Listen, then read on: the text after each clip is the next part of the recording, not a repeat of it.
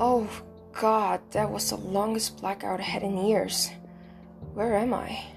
I don't recall living in this weird place. I mean, I lived in a. Wait, what?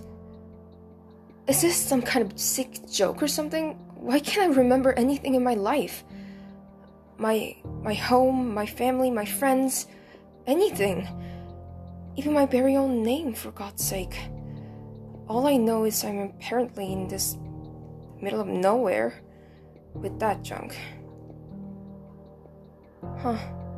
It seems like a like a jet or a very small plane with a severe damage.